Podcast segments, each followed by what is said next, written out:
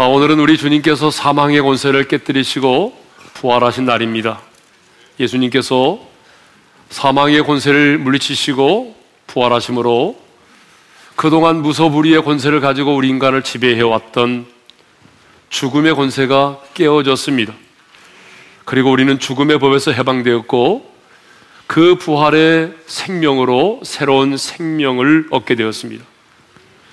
그러므로 이날은 인류 역사에 있어서 최고의 날이고 가장 큰 기쁨의 날인 것입니다. 자, 오늘 본문을 보게 되면 안식 후 첫날 저녁에 제자들이 모여 있는 그곳에 부활하신 우리 예수님께서 나타나셨습니다. 오늘 보면 19절의 말씀을 우리 다 같이 읽겠습니다. 다 같이요. 안식 후 첫날 저녁 때에 제자들이 유대인들을 두려워하여 모인 곳에 문들을 닫았더니 예수께서 오사 가운데 서서 이러시되 너희에게 평강이 있을지어다. 어, 지금 제자들은 유대인들이 무서워서 문을 꽂고 걸어 잠그고 있습니다. 그런데 문이 열리지도 않았는데 부활하신 예수님께서 제자들이 모여 있는 그곳에 나타나셨습니다. 그래서 제자들은요, 그날 밤에 자신들에게 나타나신 예수님을 유령으로 생각을 했습니다. 아마 여러분 같아도 유령으로 아마 생각했을 거예요. 자, 누가복음 24장 37절 읽겠습니다. 다 같이요.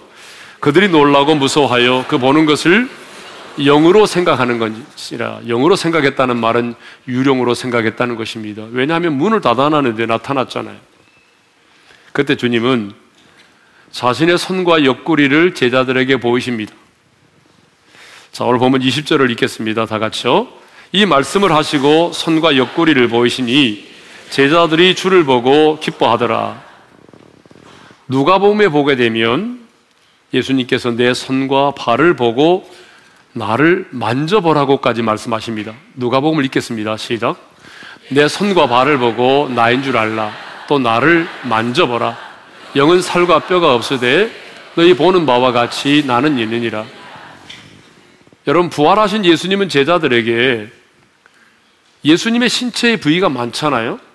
그럼에도 불구하고 왜 손과 발 그리고 이 옆구리를 만져보고 보라고 말씀하셨을까요? 손과 발은 못 자국 난 곳이고요. 옆구리는 창자국이 나 있는 곳이죠. 그러니까 십자가에서 못 박히신 그 손과 발을 보고 찔리신 옆구리의 창자국을 보라는 거죠. 또 여러분 영은 뼈가 없기 때문에 그렇습니다. 영은 살과 뼈가 없습니다. 그러므로 영은 만져지지 않습니다. 더 나아가 예수님은요, 아, 여기 무슨 먹을 것이 있느냐? 라고 물으신 다음에 그 앞에서 구운 생선 한 토막을 드셨습니다. 누가복음 24장 42절 43절을 읽겠습니다. 시작. 이에 구운 생선 한 토막을 드리니 받으사 그 앞에서 잡수시더라. 아, 여러분 예수님은 의도적으로 제자들 앞에서 생선 한 토막을 드셨습니다. 자, 예수님은 왜 이렇게 자신의 못자국 난 손과 발, 창자국 난 옆구리를 보이시고 또 만져보라고까지 말씀하셨을까요? 왜 예수님은 제자들 앞에서 생선 한 토막을 이렇게 드셨을까요? 그것은 영은 만져질 수 없고 영은 먹을 수가 없기 때문입니다.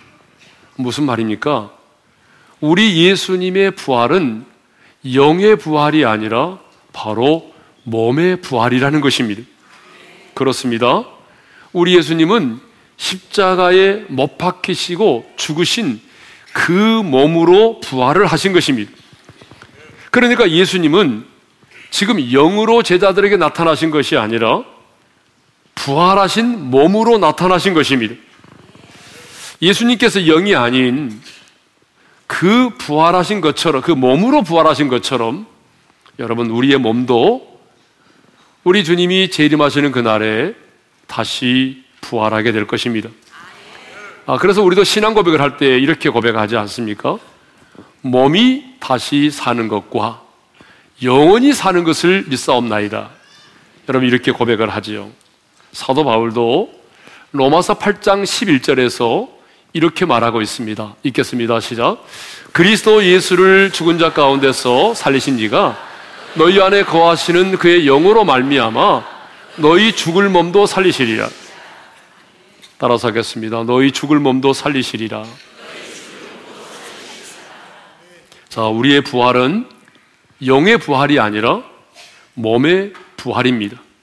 왜냐하면 우리의 몸까지 부활을 해야만이 우리의 구원이 완성되기 때문이죠. 하지만 여러분 우리의 몸의 부활은 지금처럼 이렇게 뭐 병들고 또 쓰러지고 늙고 쇠약한 게 아닙니다. 예, 우리가 우리의 마지막 날에 부활할 때 우리의 몸은 주님처럼 썩지 않고 쇠하지 않는 신령한 몸으로 부활하게 될 것입니다. 자, 안식 후 첫날 저녁 제자들에게 나타나신 부활하신 예수님이 제자들에게 가장 먼저 하신 말씀이 있습니다. 여러분 무슨 말씀을 가장 먼저 하셨는지 우리 19절의 말씀을 다시 한번 읽겠습니다. 시작. 안식 후 첫날 저녁 때에 제자들이 유대인들을 두려워하여 모인 곳의 문들을 닫았더니 예수께서 오사 가운데 서서 이르시되 너희에게 평강이 있을지어다. 자, 부활하신 주님께서 제자들에게 나타나셔서 가장 먼저 하신 말씀이 뭐예요? 너희에게 평강이 있을지어다 라고 말씀하셨습니다. 아, 만일 여러분이 예수님이라고 한다면 그 제자들을 만났을 때 가장 먼저 무슨 말을 하고 싶으세요? 아니, 여러분은 어떤 말을 했을 것 같아요? 제가 만일 부활하신 예수님이라면 제자들을 만났을 때 저는 이렇게 말하고 싶, 이렇게 말했을 것 같습니다. 나를 이 배신하고 떠난 이 배신자들이야. 이 배신자들이라고 책망을 했을 것 같아요. 왜냐하면 주님께서 일찍이 여러 차례 죽으시고 사흘 만에 부활하실 것을 말씀했잖아요. 그럼에도 불구하고 그들은 주님이 잡히시던 날 밤에 예수님을 배신하고 떠났거든요. 그러니까 배신자라는 말을 들어도 싸죠. 아니면 믿음이 없는 자들이라고 그들의 불신앙을 책망했을 것 같습니다. 왜냐하면요, 베드로와 요한은 그날 아침에 일찍이 무덤을 찾았다가 빈 무덤을 확인하고 돌아온 그 마리아와 또 다른 여인을 통해서 예수님의 부활의 소식을 들었거든요. 그리고 그들도 급히 달려가서 예수님의 빈 무덤을 확인했습니다.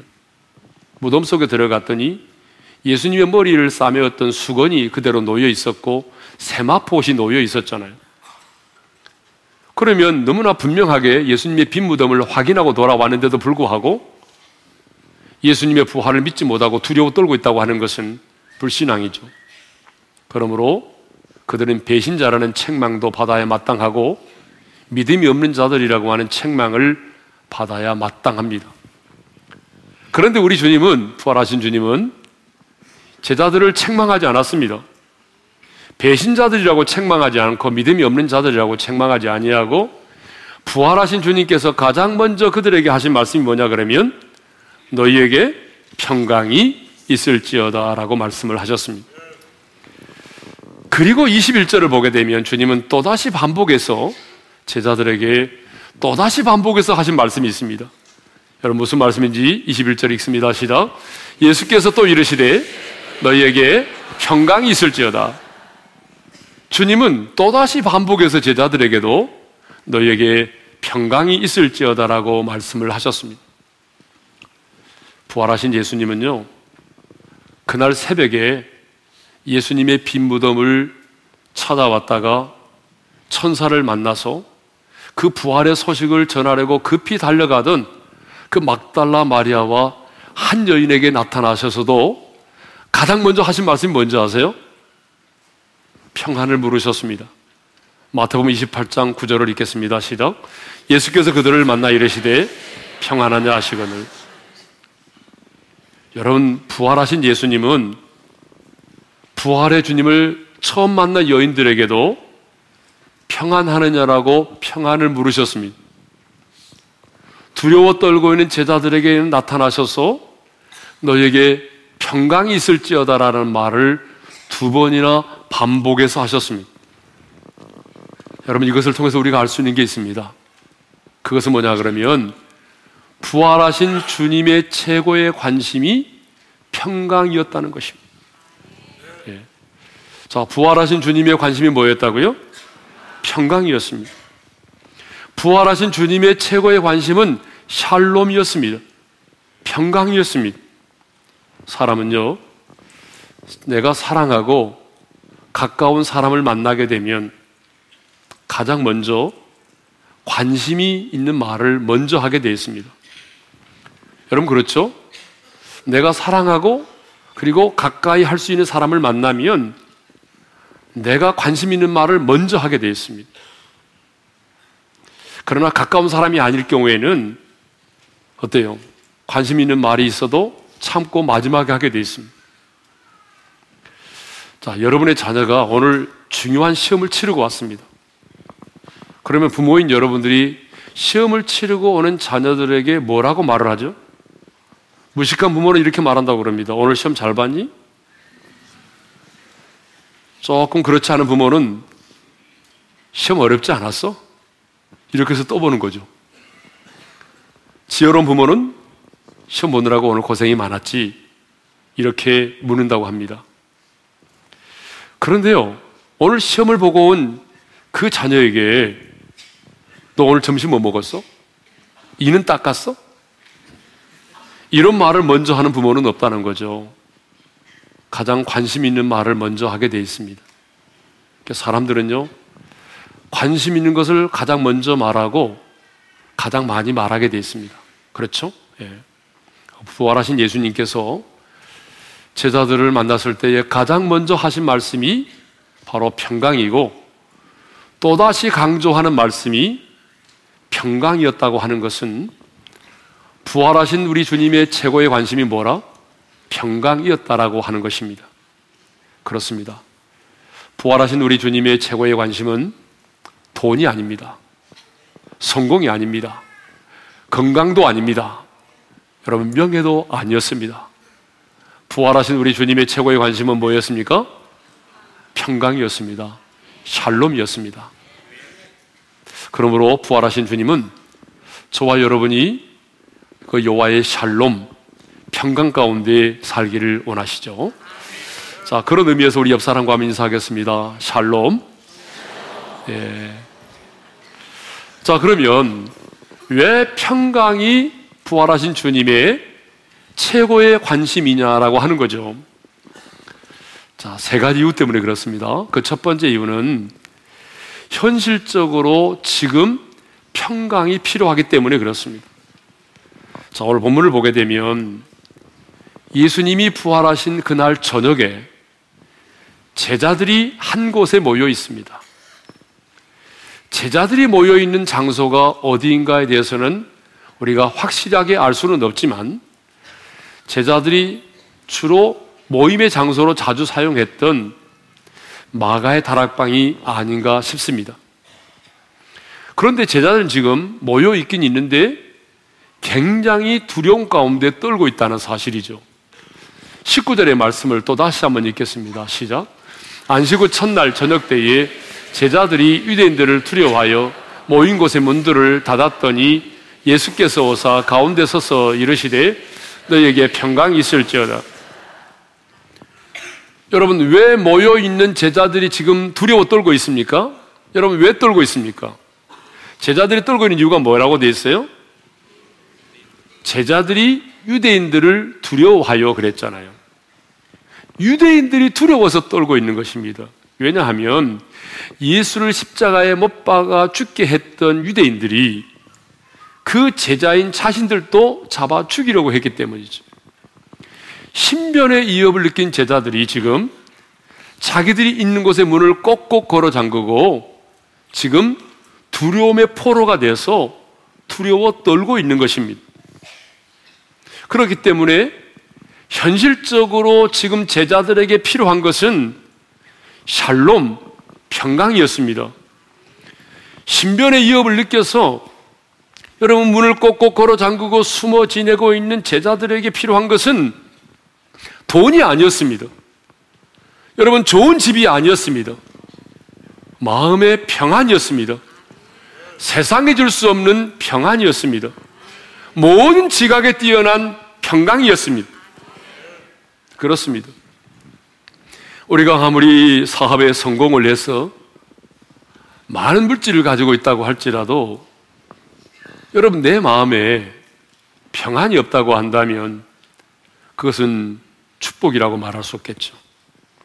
내 자녀가 명문대학을 나오고 그토록 원하는 직장에 다니고 있다고 할지라도 내 자녀의 마음 속에 여러분 평강이 없다고 한다면 우리는 그것을 성공이라고 말할 수가 없는 것입니다. 여러분이 아무리 좋은 환경 가운데서 살아도 내 마음에 지금 평강이 없다고 한다면 여러분 그것은 축복이 아니겠죠. 이번에 롯데 월드 타워가 개장을 했습니다. 어, 무려 123층이나 되고요. 높이가 555m나 되는 세계에서 여섯 번째로 높은 빌딩입니다.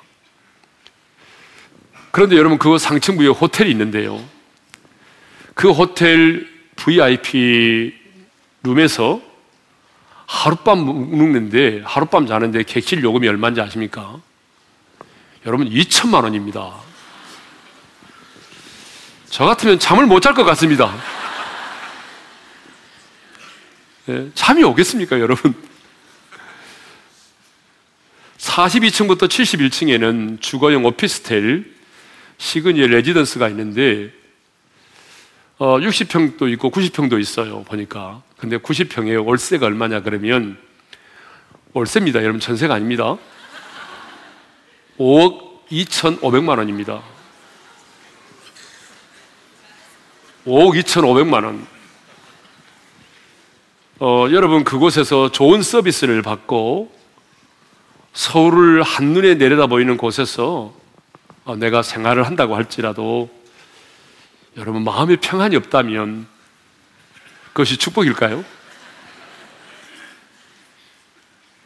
현실적으로 지금 내 마음에 평안이 없는 것은 그 어떤 것도 축복이 아닙니다.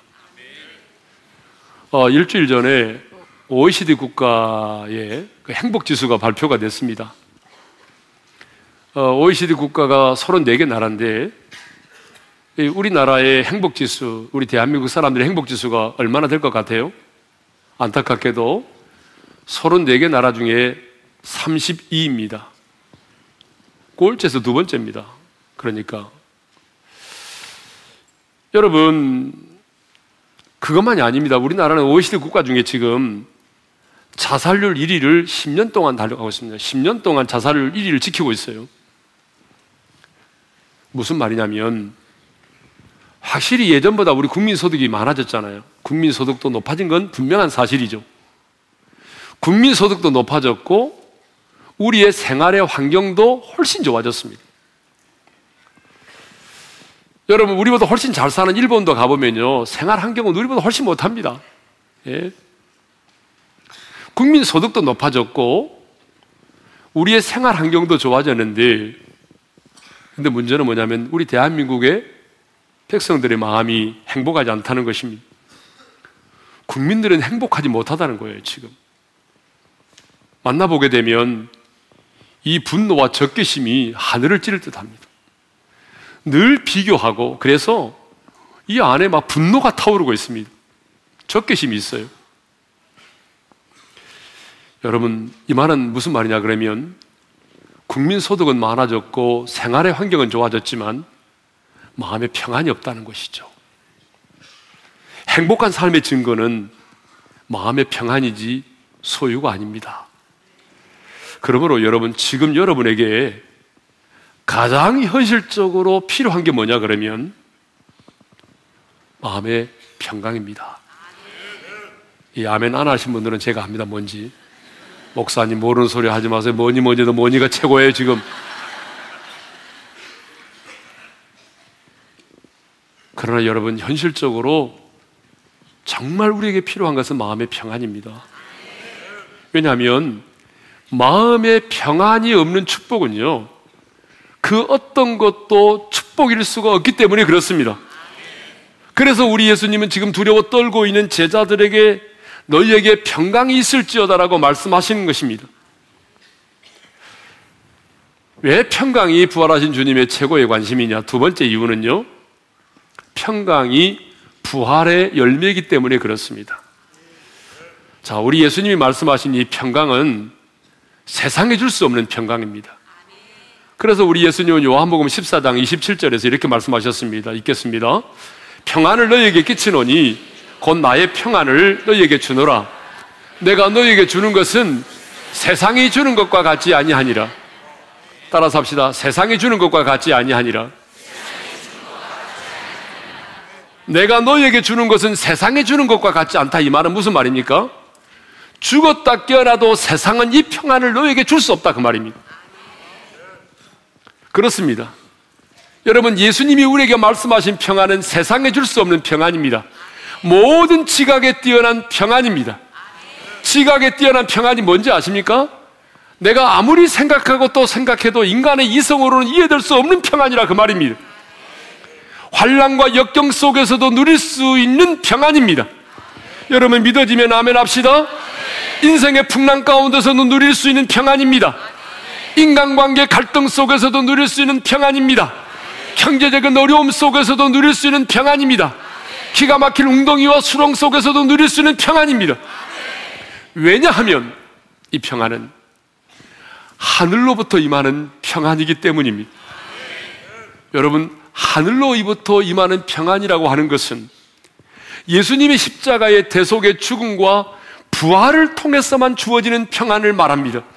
다른 말로 말하면 죄와 죽음의 법에서 해방된 자만이 누릴 수 있는 평안이라는 것입니다. 여러분 한번 생각해 봅시다. 자, 우리가 예수 믿기 전에는 죄의 종으로 살았잖아요. 그리고 하나님과 우리와의 관계가 어떤 관계였습니까? 화목하지 못하고 온수된 관계에 있었잖아요. 그러면 우리가 이 땅을 살면서 하나님과 화목하지 못하고 하나님과 원수된 관계에 있는데 하나님과 원수된 관계에 있는 자가 하늘로부터 임하는 그 하늘의 평안을 누릴 수 있겠습니까? 그렇습니다. 죄의 문제, 죽음의 문제를 해결하지 않는 자는요, 결코 이 평안을 누릴 수가 없습니다. 성경을 보게 되면 언제 평안이 사라지고 두려움이 맺습니까? 죄가 들어오면서부터 죄가 들어오면서부터예요. 아담과 하와를 보십시오. 하나님 먹지 말라고 하는 그 선악과를 에덴 동산에서 따먹었잖아요. 여러분, 아담과 하와가 선악과를 따먹었을 때에 그들에게 어떤 일이 가장 먼저 벌어진지 아십니까? 어떤 감정을 가장 먼저 가진지 아십니까? 두려움이에요. 두려움이 임했어요. 그래서 하나님께서 아담아, 내가 어디 있느냐? 라고 물을 때에 이렇게 대답하죠. 내가 두려워하여 숨었나이다. 내가 두려워하여 숨었나이다. 우리 인간이 최초로 경험했던 두려움입니다. 죄는 언제나 우리 가운데 두려움을 가져다 주는 것입니다. 그러므로 죄로 인하여 하나님과 원수된 관계가 되고 원수된 관계가 되니 평화가 깨어지고 두려움이 임한 것입니다. 그런데 로마서 5장 10절을 보게 되면 하나님과 우리가 원수된 관계에 있을 때에 우리를 위하여 예수님이 죽으심으로 말미암아 하나님과 화목하게 되었다라고 말씀하고 있습니다. 로마서 5장 10절의 말씀을 읽겠습니다. 다 같이요. 곧 우리가 원수 되었을 때에 그의 아들의 죽으심으로 말미암아 하나님과 화목하게 되었은즉 그렇습니다. 우리는 예수를 믿음으로 하나님과 화목하게 되었습니다. 뿐만 아니라 우리는 예수를 믿음으로 새 생명을 얻게 되었습니다. 여러분 예수를 왜 믿습니까? 영생을 얻기 위해서잖아요. 그래서 요한복음 3장 16절에 이런 말씀이 있습니다. 다 같이 시작. 하나님이 세상을 이처럼 사랑하사 독생자를 주셨으니 이는 그를 믿는 자마다 멸망하지 않고 영생을 얻게 하려 하심이라. 우리가 영생을 얻기 위해서 예수를 믿는 것입니다. 그러면 영생이라고 하는 게 뭐죠? 여러분, 영생이라고 하는 것은 문자대로 말하면 영원히 죽지 않고 사는 것을 말합니다.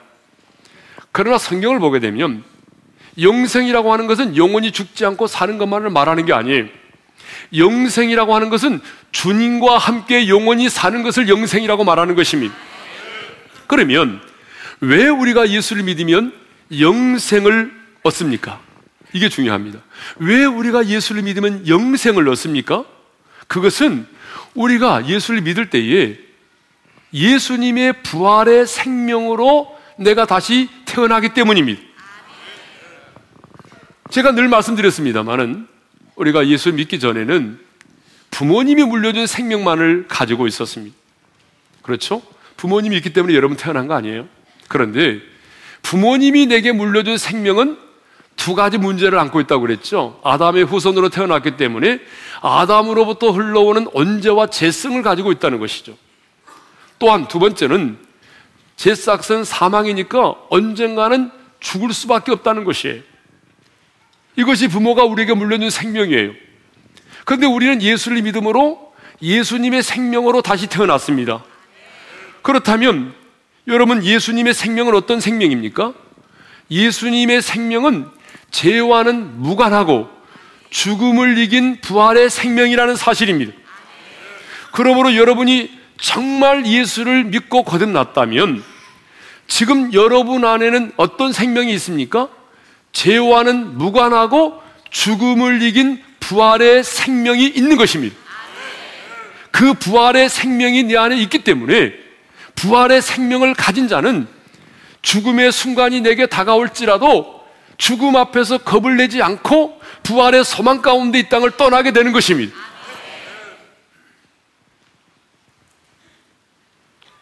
부활하신 주님께서 말씀하신 너희에게 평강이 있을지어다 라고 말씀하실 때의 평안은 예수님의 십자가의 죽으심과 부활을 통해서만이 주어지는 열매입니다.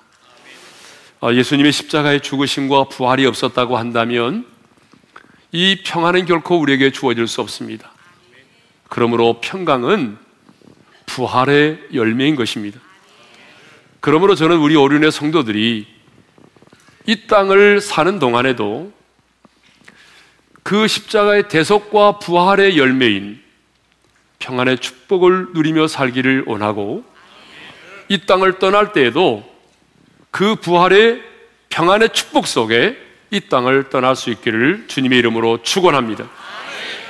자, 세 번째로 왜 평강이 주님의 관심이냐?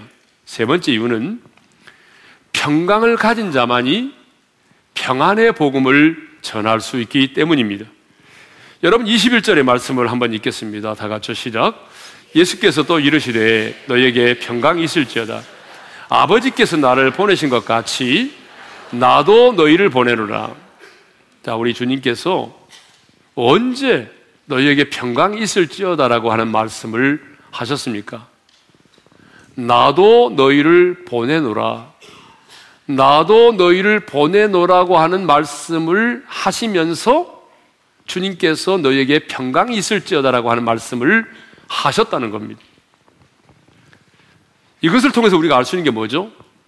보냄을 받은 자는 반드시 뭐가 있어야 된다? 평강이 있어야 한다는 것입니다. 보냄을 받은 자는 뭐가 있어야 된다고요?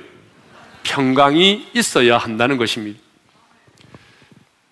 그러면 왜 주님이 그렇게 말씀하셨을까요? 그것은 평안을 가진 자만이 부활의 증인이 될 수 있기 때문입니다. 이 평안을 가진 자만이 여러분 평안의 복음을 전할 수 있기 때문입니다. 우리가 전하는 복음은 평안의 복음입니다. 여러분 믿으면 아멘 합시다. 우리가 전하는 복음이 무슨 복음이라고요? 평안의 복음입니다. 왜냐하면 왜 우리가 전하는 복음이 평안의 복음이냐 하면 우리가 전하는 복음을 듣고 주님을 영접하게 되면 하나님과 화목하게 되고 세상에 줄수 없는 평안, 죄와 죽음의 법에서 해방된 평안, 하늘로부터 임하는 평안을 누릴 수 있게 되기 때문이죠. 그래서 바울은요, 영적인 전쟁을 이야기하면서 우리의 씨름은 혈과 육에 관한 것이 아니요. 이렇게 영적 전쟁을 이야기하면서 평안의 복음이 준비한 것으로 신을 신으라고 말합니다. 예배서 6장 15절의 말씀을 읽겠습니다. 시작. 평안의 복음이 준비한 것으로 신을 신고 그러면 왜 바울은 영적 전쟁을 이야기하면서 평안의 복음으로 준비한 신을 신으라고 말했을까요? 그것은 영적 치열한 영적 전쟁을 통해서 복음을 받아들이는 자에게는 놀라운 평강이 임하기 때문입니다. 그래서 바울은 로마서 16장 20절에서 평강의 하나님께서 속히 사탄을 너희 발 아래서 상하게 하시리라고 말합니다. 여기서 중요한 말은 평강의 하나님이라는 말과 상하게 하시리라고 하는 말입니다. 여기 상하게 하다라고 하는 말은요, 이 포도 열매를 이제 포도주 틀에 넣어 가지고 즙을 만들 때에 사용하는 동사라고 하는 것입니다. 우리가 포도를 팔로 받게 되면 어떻게 되죠? 바닥에 짓이겨져서 껍질이 벗겨지고 터지고 먹을 수가 없게 되는 거 아니겠습니까? 그런데 우리가 전하는 복음은 사탄을 그렇게 만들어 버린다는 것입니다. 여러분, 십자가의 십자가와 부활의 복음은 사탄이 가지고 있는 모든 권세를 무력화시켜 버립니다. 예수님은 십자가에서 우리의 모든 죄값을 지불하심으로 십자가상에서 우리의 죄값을 치르심으로 그 사탄의 뱀의 머리를 깨뜨리셨습니다. 그리고 우리 예수님은 무덤 가운데서 사망을 이기시고 부활하심으로 사망의 권세를 깨뜨리셨습니다. 여러분 이거 굉장히 중요합니다. 다시 한번 말씀드리겠습니다. 우리 주님은 십자가에서 죽으심으로 우리의 죄값을 치르셨습니다. 그래서 우리의 죄값을 치르심으로 주님은 창세기 3장 15절에 예언하신 말씀 뱀의 머리를 깨뜨리실 거라고 하는 그래서 사탄의 머리를 깨뜨리셨습니다. 십자가에서 죄값을 지불하심으로 사탄의 머리를 깨뜨리셨습니다. 주님은 사망 무덤 가운데서 사망을 물리치시고 부활하심으로 말미암아 사망의 권세를 깨뜨리셨습니다. 여러분 이것이 복음입니다. 그리하여 원수 마귀에게는 영원한 저주와 고통을 안겨주었습니다. 그리고 주를 믿는 저와 여러분에게는 새로운 생명과 그리고 세상에 줄 수 없는 평안을 주셨습니다. 그러므로 우리가 평안의 복음을 전하는 자로 살아가려면 반드시 우리 안에 뭐가 있어야 되겠습니까? 평강이 흘러 넘쳐야 하는 것입니다. 여러분 한번 생각해 보자고요. 내가 막 문제와 상황 앞에서 막 두려워 떨면서 누군가에게 복음을 전한다면 그 사람이 내가 전하는 그 복음을 받아들이겠습니까? 너나 잘 믿어라. 내가 문제와 상황 속에서 막 두려워 떨면서 복음을 전하는데 여러분 누가 내가 전하는 그 평안의 복음을 받아들이겠습니까? 아니 이 세상의 사람들보다도 더 죽음을 두려워하고 이 세상의 사람들보다도 죽음 앞에 겁을 내고 있는데 누가 내가 전하는 이 평안의 복음을 받아들이겠냐 그 말이 그러므로 오늘 우리 안에 뭐가 있어야 되겠습니까? 평강이 있어야 됩니다. 평안을 가진 자만이 부활의 증인이 될 수 있기 때문이죠. 이 평안을 가진 자만이 평안의 복음을 전할 수 있기 때문입니다. 이 평안을 가진 자만이 세상에 당당히 나갈 수 있기 때문입니다. 성도 여러분, 부활하신 우리 주님의 최고의 관심은 뭐죠? 평강 샬롬입니다. 그래서 주님은요, 두려워 떠는 제자들을 찾아오셔서 그 두려워 떨고 있는 제자들에게 말씀하셨습니다. 너에게 평강이 있을지어다. 부활하신 우리 주님의 관심은 지금도 변함이 없습니다. 그렇다면 여러분의 최고의 관심은 뭡니까, 지금? 지금 여러분의 최고의 관심은 돈입니까? 건강입니까? 명예입니까? 부활하신 주님의 최고의 관심은 평강입니다. 오늘 우리 가운데 제자들처럼 인생의 풍랑 앞에 떨고 있는 분이 계십니까? 오늘 이 제자들처럼 인생의 파도 앞에 두려워 떨고 있는 분이 계십니까? 질병 앞에서 아니면 죽음 앞에서 아니면 인생의 여러 가지 상황 앞에서 문제 앞에서 두려워 떨고 있는 분이 계십니까? 오늘 부활주일 부활하신 주님께서 지금 여러분에게 동일하게 말씀하십니다. 너희에게 평강이 있을지어다. 너희에게 평강이 있을지어다. 너희에게 평강이 있을지어다. 오늘 여러분의 심령 속에 세상에 줄수 없는 놀라운 평강이 넘쳐나기를 주님의 이름으로 축원합니다. 우리 찬양하며 나갑니다. 평안을 너에게 주노라. 세상에 줄 수 없는 평안을 너에게 주노라 세상이 줄 수 없는 세상이 알 수도 없는 평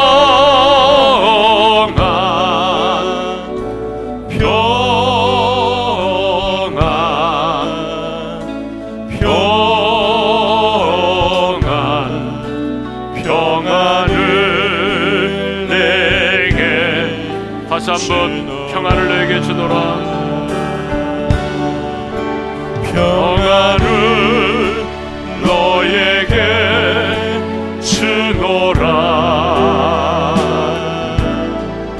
세상이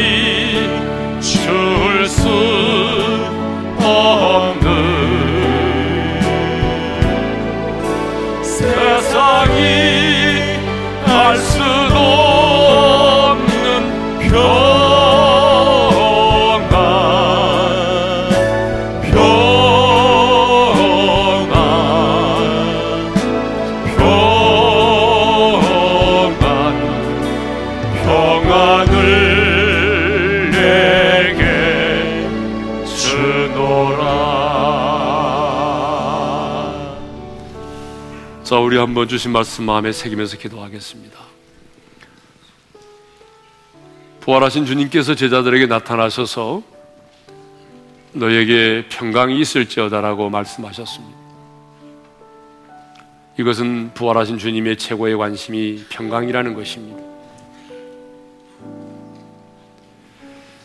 지금 현실적으로 여러분에게 가장 필요한 것은 평강입니다.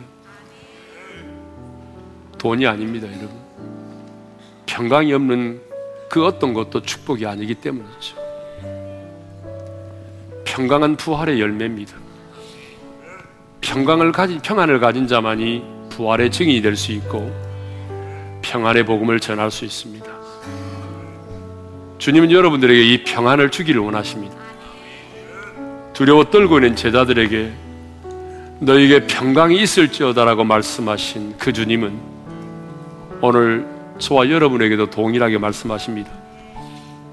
너희에게 평강이 있을지어다. 여러분 이 말씀 앞에서 믿음으로 반응하시기를 바랍니다. 주님, 내게 이 평안이 필요합니다. 세상에 줄 수 없는 이 평안이 필요합니다. 주여 나에게 이 평안을 주십시오. 그래서 부활의 증인으로 평안의 복음을 전하는 자로 살게 하여 주십시오. 우리 짧지만 이 말씀 붙잡고 조용한 목소리로 한번 주여 외치고 기도하며 나갑니다. 주여 우리 아버지 하나님 감사합니다. 오늘 부활주일 부활하신 주님께서 제자들에게 나타나셔서 너희에게 평강이 있을지어다라고 말씀하셨습니다. 주님 오늘 우리에게 이 평강이 필요합니다. 주님 현실적으로 우리에게 이 평안이 필요합니다. 오늘 우리의 마음속에 세상에 줄 수 없는 평안 하늘로부터 임하는 이 놀라운 평강이 넘쳐나게 도와주십시오. 그래서 이 평안을 가지고 부활의 증인으로 살게 도와주시고 이 평안을 가지고 평안의 복음을 전하는 자로 살아가게 도와주십시오. 누구도 빼앗아갈 수 없는 이 놀라운 평안 이 평안의 축복을 누리며 살게 하여 주시고 이 평안의 축복을 누리며 하나님의 나라의 부르심을 받는 우리 어린의 모든 성도들이 되게 하여 주옵소서. 예수님의 이름으로 기도합니다. 이전에 우리 주 예수 그리스도의 은혜와 하나님 아버지의 영원한 그 사랑하심과 성령님의 감동 감화 교통하심이 사망 권세를 이기시고 부활하신 이날 주님이 우리에게 주신 놀라운 평안을 누리면서 평안의 복음을 전하는 자로 부활의 증인으로 살기를 다짐하는 성도들 위해 이제로부터 영원토로 함께 하시기를 축원하옵나이다. 아멘.